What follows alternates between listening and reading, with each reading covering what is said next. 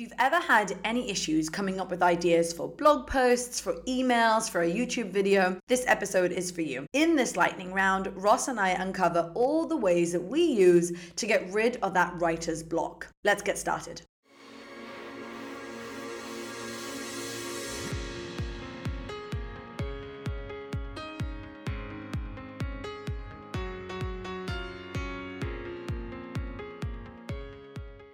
So every once in a while, I'm sitting in front of my computer and I need to write an email or I need to write a blog post. And I'm staring at the screen, hoping that ideas, words, something will come into my brain from somewhere and nothing happens and I just sit there staring and it drives me nuts because it really is so hard. I know that we, we're constantly talking about creating valuable content and we're talking about how to add more value for your readers. And that is in a form of a blog post, or maybe it's in a YouTube video, or maybe it's on a podcast, or maybe it's through an email to your readers.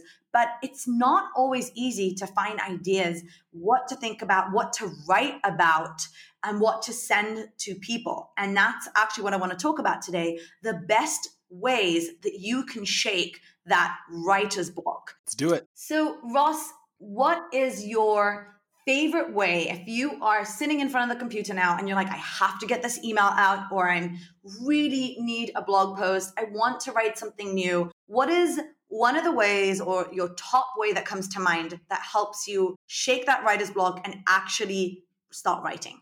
Yeah, I would say the number one way that I shake writer's block is by reading new things. I love to go down rabbit holes and especially old books. Like I'm a big believer that uh, rather than reading the newest and latest, greatest book that is climbing up the charts of Audible or Amazon, that you can find some amazing value in some of those old books. So I have a, a huge book collection, and they're primarily books that are written like pre 2015, 2005, maybe even. Um, and the reason why I go back to some of these OG original original books is because I find so much value in learning from people who created the books before they actually made it. So like we all get caught up in chasing the the new book that was written by Mark Benioff after uh, Salesforce is like worth trillions of dollars. What I believe is more valuable is going back and reading like what he wrote back in 2009 and then taking that as inspiration to say, okay, this is what Mark Benioff was writing when he was just getting started with creating Salesforce.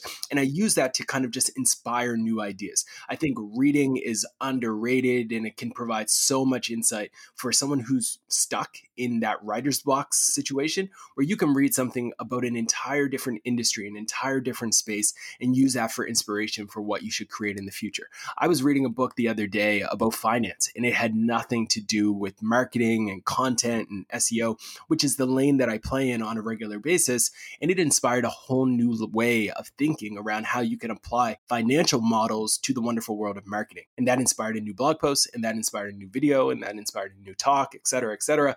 And ultimately, it gave me a new gateway and a new way to think as a whole. Uh, what are your thoughts on that? Have you embraced the idea of reading new things to shake writer's block in the past? Uh, I know we've geeked out in the past about children's books that we're always diving into. Uh, has there been anything else that you've used to shake writer's block? In the past?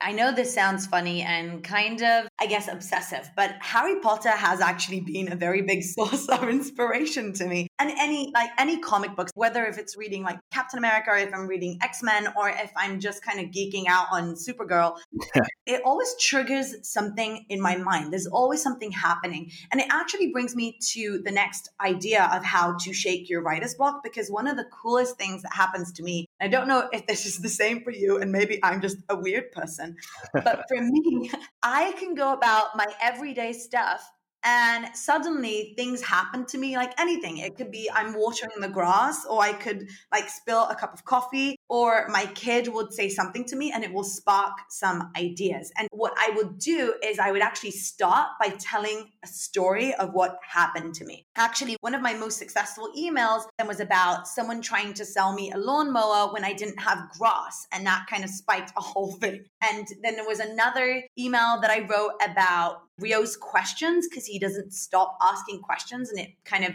sparked something in me. So the idea of sharing a personal story, something that happens to you throughout the day, throughout the week, maybe something that you remembered um, is is very helpful. In fact, I can tell you as another example that I was running a Black Friday sale last year. Oh my god, yes, it's it's been a year. Oh my gosh. Wild.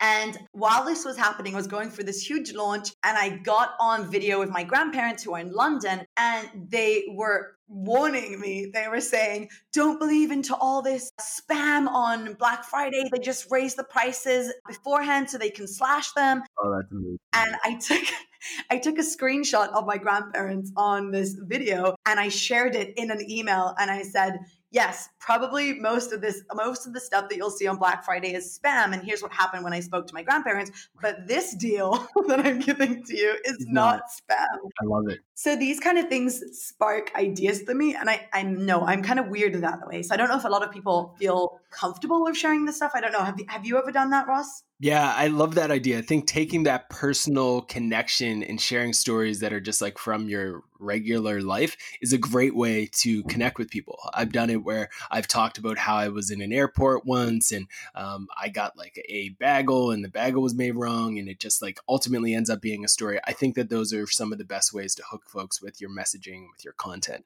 Um, another way that I like to shake writer's block is to just listen to podcasts. I find podcasts to be a great way to get ideas from other people and to again use those ideas to come up with new things, come up with new lanes to take with your stories and your messaging. And again, if you can dive deeper into uh, podcasts that aren't necessarily related directly to your niche, I think there's a lot of value in that too. I think we oftentimes make the mistake of only listening to podcasts that are in our lane. But I think you can have a lot of traction and a lot of engagement with your content, with the stories that you tell by sh- and shake writer's block ultimately if you start to listen to podcasts that are in weird niches and things that aren't necessarily so relevant to your space. Mm. Do you have any recommendations for podcasts that have nothing to do with marketing that inspire you or interest you? Yeah. So, how I built this is one of those for me. I think it's from NPR. Uh, it's a great podcast that talks about the stories that entrepreneurs have taken to kind of create these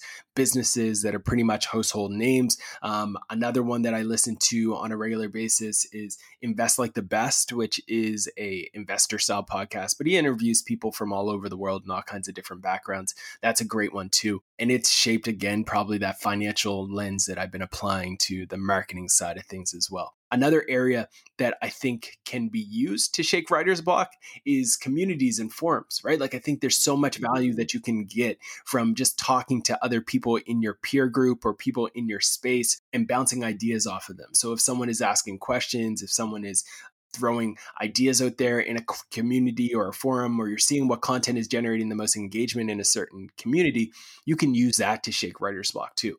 Um, i love when i go into a subreddit and i see somebody talking about something they're having a problem with and then rather than me just writing a response to their question or their challenge on that subreddit or that community turning that into an entire blog post and turning that into an entire asset. And I think this is something that, again, is a great way to shake writer's block. Don't be afraid to get lost in the rabbit hole of a Discord community, a Telegram chat, or a Slack channel, whatever that may be. Don't be afraid to go into these forums and communities and look for people who have a problem and then try to answer it and then turn that into a piece of content that you can ultimately run with. Have you done that in the past? What are your thoughts on that as a whole?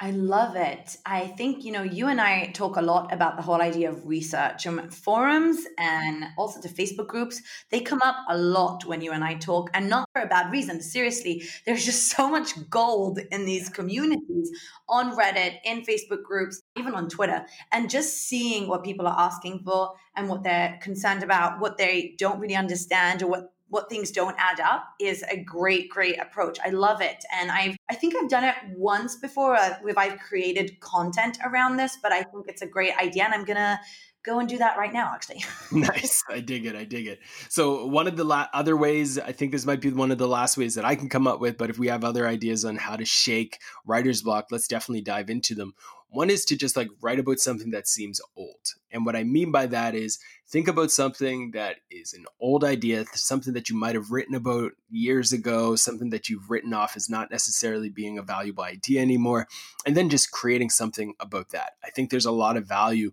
in creating content about things that you personally just don't think is that relevant because what's going to happen is as you start to type away and you start to create that content, I believe your mind goes to a point where you start to think about, okay, this is how I used to think. But as you start to flush out that idea, you start to realize, okay, there's new learnings that you have gained between that time that you published this piece back in 2012 and how it looks today in 2020. And as you start to create that content, the content itself is going to improve and you're going to write something that is new that originally thought it was going to be old. So I think that's another great way to write about or shake writer's block. I love that because I thought you were going to say, I thought you were going to go the whole route of like dead channels. And I was like, Ross, we made an episode. Right. Is dead channels. Yeah. I love this. Um, you know what? You reminded me actually of another way that you can shake writer's block. Again, me with the weird hacks. So, what I have found to be super helpful is that you search for quotes on certain topics cool. and try to debunk them. Ooh. So, you know, there's like all these crazy quotes about how things work or how to go about something. Like Ogilvy has so many quotes about marketing, and whatever industry you're in, someone wrote a quote about it. Whether if it's golf clubs or if you run a membership program for iPhones, whatever it is, someone has written some type of quote and many quotes about your industry or about the type of product that you're selling. And you can go in, find the most popular quote, even put it in your headline, and then debunk it. And that I found that to be very, very successful. That's awesome. I dig it. So I am going to cheat. I'm going to add one more way to shake writer's block. And this is one that I think a lot of people, again, don't embrace, but it is very powerful. Let's say you're in the mode, you're ready to write, you're ready to create some type of content, you're ready to take over the world with this piece that you're about to write, but then boom, writer's block hits you. One of the ways that you can actually shake writer's block is to step away from the keyboard. A rested mind and a mind that is just like blank is actually a mindset that you want to have to come up with new ideas. That's why everybody says it's a cliche. Everybody says that, oh, I get the best ideas when I'm in the shower. There is psychologically a reason why that is true.